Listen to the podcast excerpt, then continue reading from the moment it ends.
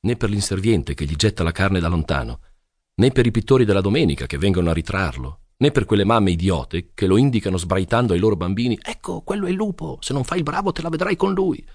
Niente di niente.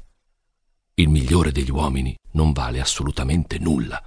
Così ripeteva sempre Fiamma Nera, la mamma del lupo.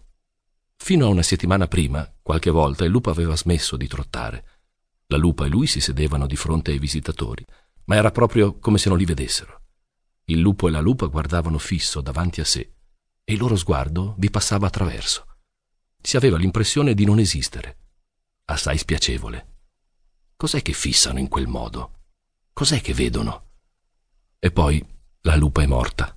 Era bianca e grigia come una pernice delle nevi. Da allora il lupo non si è più fermato. Trotta da mattina a sera, mentre la carne si gela per terra intorno a lui. Fuori, diritto come una I, col puntino formato dal vapore bianco, il ragazzo lo fissa.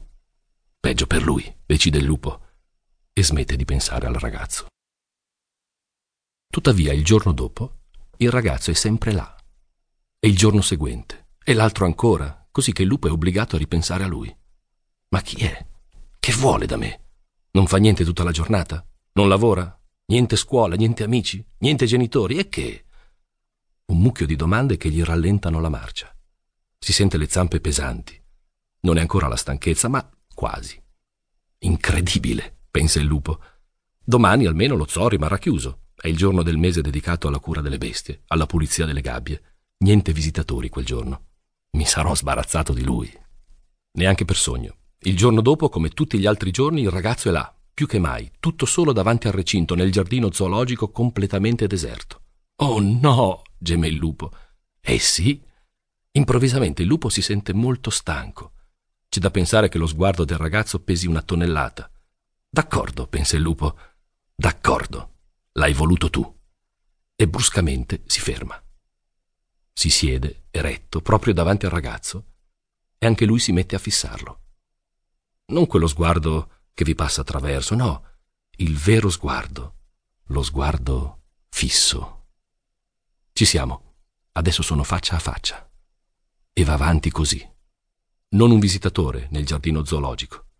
I veterinari non sono ancora arrivati. I leoni non sono ancora usciti dalle loro tane, gli uccelli sono addormentati tra le piume. È un giorno di riposo per tutti. Perfino le scimmie hanno rinunciato a fare le loro solite pagliacciate e pendono dai rami come tanti pipistrelli addormentati. Non c'è che il ragazzo e quel lupo azzurro dal pelame azzurro. Vuoi guardarmi? D'accordo, anch'io ti guardo. Si starà a vedere. Ma c'è qualcosa che disturba il lupo. Un particolare stupido.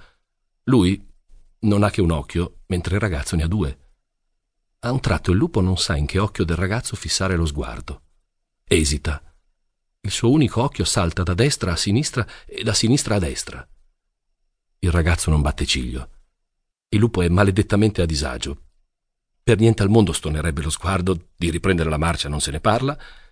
Così il suo unico occhio impazzisce sempre più e ben presto, attraverso la cicatrice dell'occhio morto, spunta una lacrima. Non è dolore, è impotenza e collera. Allora il ragazzo fa una cosa curiosa che calma il lupo, lo mette a suo agio. Il ragazzo chiude un occhio. Ed eccoli là che si fissano occhio nell'occhio nel giardino zoologico deserto e silenzioso, con un tempo infinito davanti a loro. 2. L'occhio del lupo. Un occhio giallo, rotondo, con una pupilla nera proprio al centro, un occhio che non si chiude mai. È come se il ragazzo stesse fissando una candela accesa nella notte.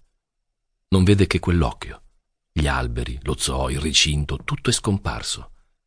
Non resta che un'unica cosa, l'occhio del lupo. E l'occhio si fa sempre più grande, sempre più rotondo, come una luna rossa in un cielo vuoto, con nel mezzo una pupilla sempre più nera, con macchioline di colori diversi che appaiono nel bruno giallastro dell'iride.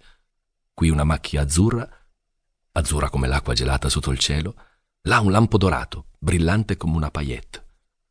Ma la cosa più importante è la pupilla, la pupilla nera.